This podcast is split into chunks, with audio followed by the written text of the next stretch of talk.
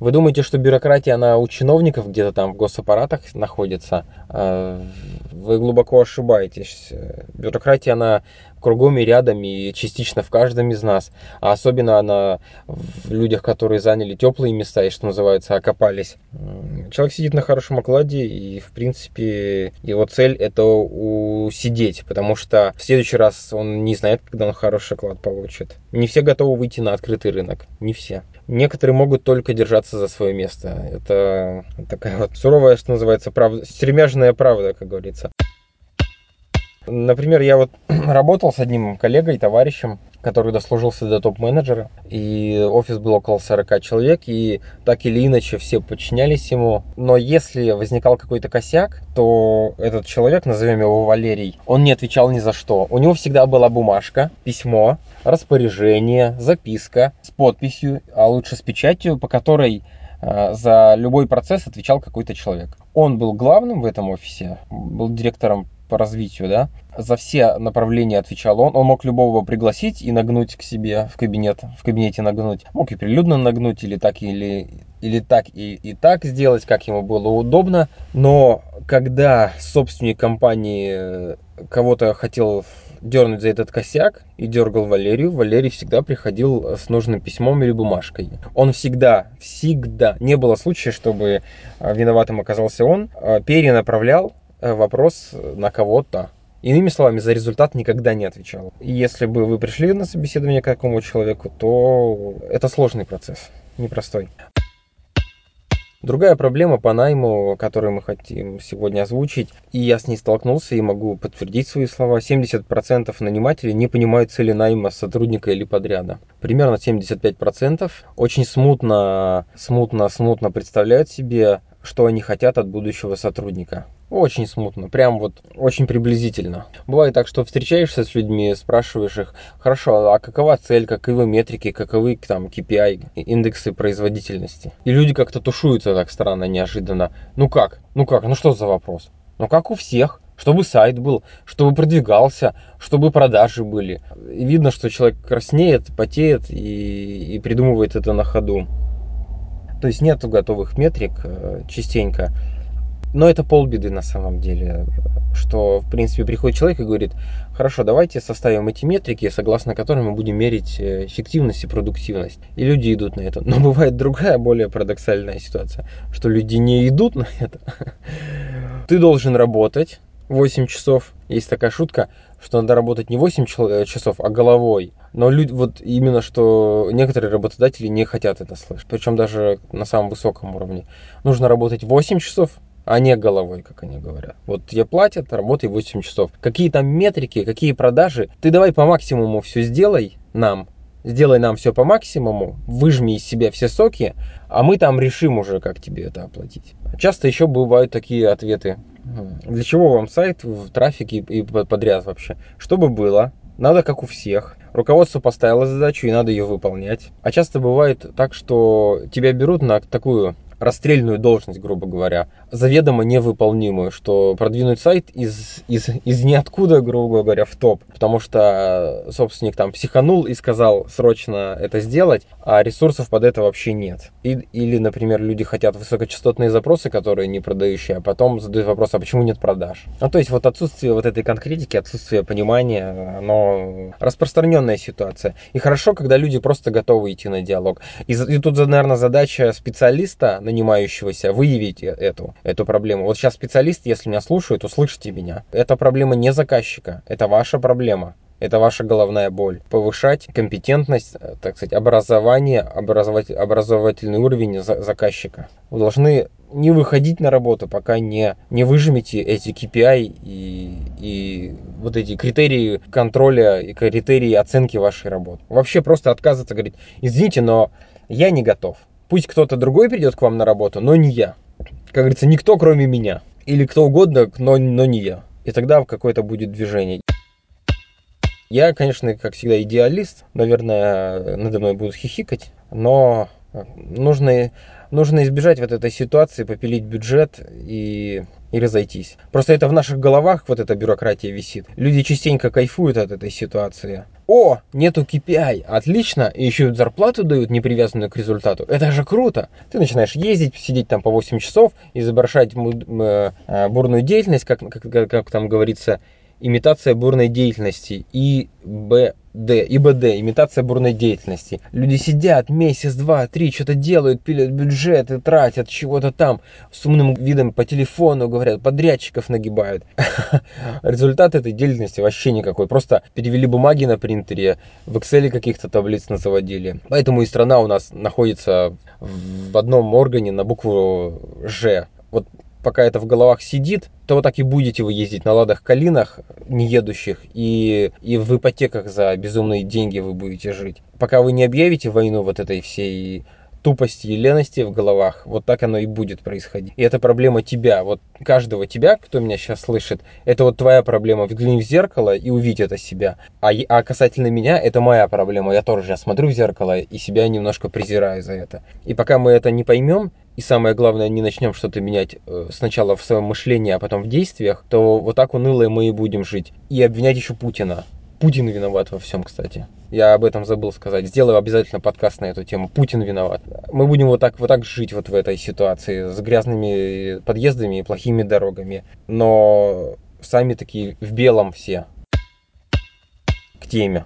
Я как бы хочу предостеречь э, слушателя внимательного от вывода, что я такой умный, я ни в коем случае на это не рассчитываю, просто наболело. И хочу обозначить цели найма человека в компанию, в команду, ну, по сути, подряда. Когда вы нанимаете человека, вы осуществляете ему подряд своего головника. Если у вас нет головника, вы человека не нанимаете. Любая вакансия, любая позиция это, это то кресло, на которое переложат головняк из компании на, на его голову. С головы руководителя на, на него. По-другому просто не бывает, за другое деньги не платят. Ну, бывает еще секретарши с большими глазами, которым деньги платят за другие процессы в компании. Но в целом, если ты мужик и такой с усами и бородой, не шибко привлекательный, то тебя будут нанимать за деньги, за большие деньги, чтобы решать большие проблемы. А если за маленькие деньги, то маленькие проблемы.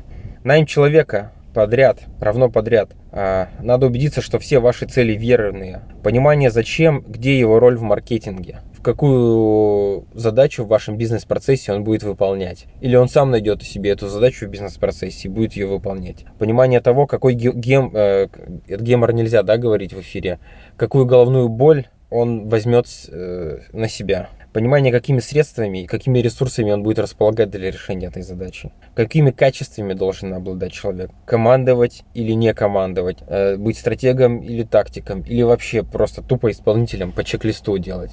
Может быть, он должен быть обезьяной на компьютере. Это нормально. Я с уважением отношусь к обезьянам. К чек-листам я отношусь к еще большим уважением. К инструкциям должностным я вообще перед ними падаю на, на колени и, и плачу, если такие есть. Есть такой еще в головах у нанимателей миф. Называется он миф миф про самого лучшего специалиста. И есть вариацию э, этого мифа. Миф про самого крутого специалиста. Иногда люди хотят себе в команду самого крутого. Есть одна девочка, может быть мы ее, кстати, пригласим, поэтому имени пока не назову. Она все меряет, она типа предприниматель. Почему типа, объясню потом. Зададите вопрос, объясню. Она типа предприниматель. И она все меряет категориями крутости крутой лендинг, крутой сайт, крутая команда, крутой офис. С ней в общении, у нее в общении все круто или не круто. Она все делит на круто или не круто. Ее идеал, чтобы в ее общении, в ее жизни все было круто, а вас она оценивает по критерию круто-не круто. Это не круто. А в частности, она э, хочет иметь дело с самыми лучшими специалистами. Как вариант, самыми крутыми специалистами. Поясню э, свое мнение. Мне кажется, это большая ошибка. Это, сам, это очень большая ошибка, на мой взгляд. Вам нужен не самый крутой специалист в области, а вам нужен самый подходящий на ваше кресло, имеющееся вот в дырку, как это говорят физики, вакансия это дырка, подходящий на дырку в вашем бизнесе человек, самый подходящий. Вот тот, кто идеально сядет в это место, в это кресло, вам тот человек и нужен. Поэтому ваша цель Не искать, не мерить крутизной, а сформировать портрет человека, перебрать, найти его и посадить туда, и кайфовать дальше. И кайфовать от того, что вы раньше были таким дураком, что не сделали этого раньше, а теперь сделали и, и сняли с себя какой-то процент трудностей. Вы четко пишете себе, мне нужно делегировать ведение контекстной рекламы. Этот человек должен быть тактиком, не стратегом. Он не должен прибегать ко мне и говорить, а давайте сделаем еще SEO. Он сидит четко на контекстной рекламе. Он должен все это знать и делать. Мы ставим ему задачу, он ее делает. Он не должен обладать командными качествами, он должен быть исполнителем, но с возможностью составить инструкцию по своей работе и делегировать кому-то рутину еще дешевле. Вот это портрет. Он должен приходить к 8, не опаздывать, уходить в 6 и задерживаться, если его попросили. Вот это портрет. Это портрет. А теперь давайте представим себе человека, самого лучшего специалиста по контекстной рекламе. Где, как говорится, мухи, где котлеты. Это два разных человека. И самому лучшему специалисту вы в трижды переплатите, и он будет посылать вас нахер, справед... а, простите, это не эфирное слово, он будет посылать вас на три буквы, когда вы будете ему делать голову и он будет свое видение навязывать. Вам не нужен, я подвожу к этой мысли, что вам не нужен самый лучший специалист, который стоит в три раза дороже. Вам нужен самый подходящий человек. И чем точнее вы составите его портрет, и чем точнее вы пропишете его должностную инструкцию, тем вам будет кайфовей. Приведем небольшую цитату из книги Брайана Трейси «Делегирование и управление». Ну, у нас типа умный подкаст для читающих людей в очках. И мы как-то должны понимать, что, показать слушателям, что мы еще и читаем. Итак, книга Брайана Трейси «Делегирование и управление». Делегируя полномочия, вы должны быть уверены, что ставите задачи перед подходящими сотрудниками. Доверите, доверите верное решение человеку, который не проявлял соответствующих качеств и способностей, значит очень рискнуть. Желая, чтобы ваши подчиненные раскрыли свой потенциал, не переходите грань разумного. Многие руководители и целые компании попали в крупные неприятности из-за этого, что поручили важное дело сотруднику, не обладающими не обладающему необходимыми способностями, чтобы выполнить ее. Помните, только подтвержденные в прошлом результаты могут служить достаточной гарантией будущих результатов. Всегда поручайте работу тому сотруднику, который может справиться с ней быстро, эффективно и в рамках бюджета. Цитата из книги Брайана Трейси. Ну что, итоги?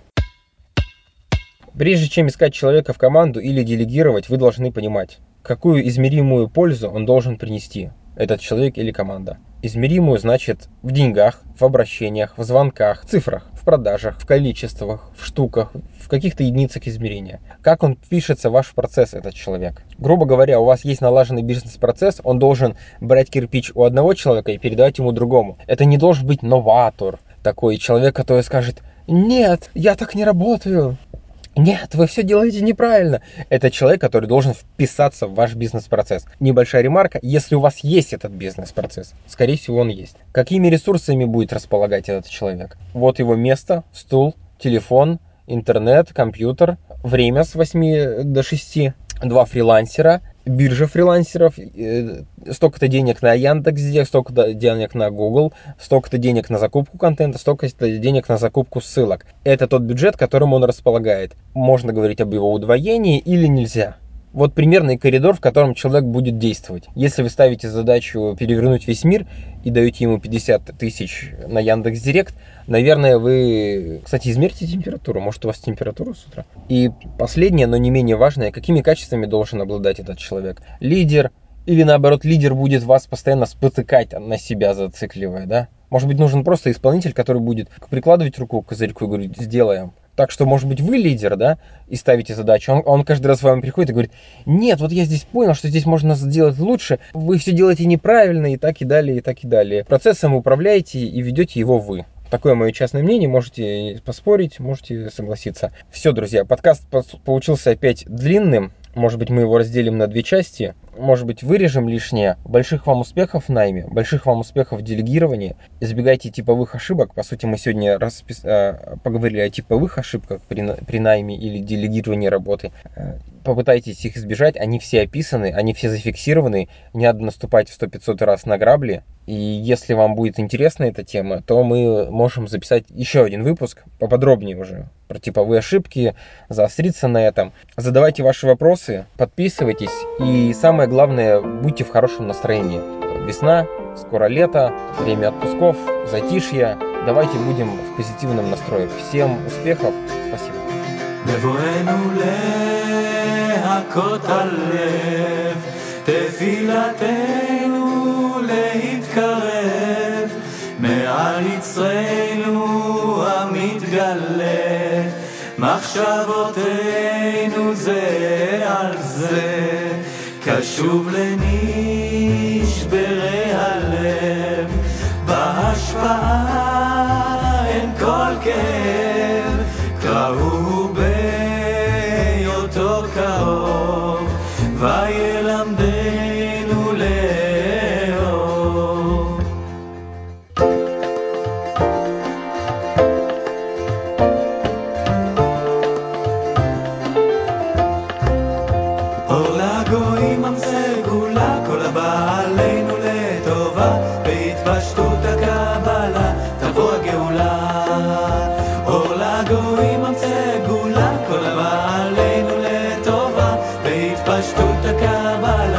תבוא הגאולה.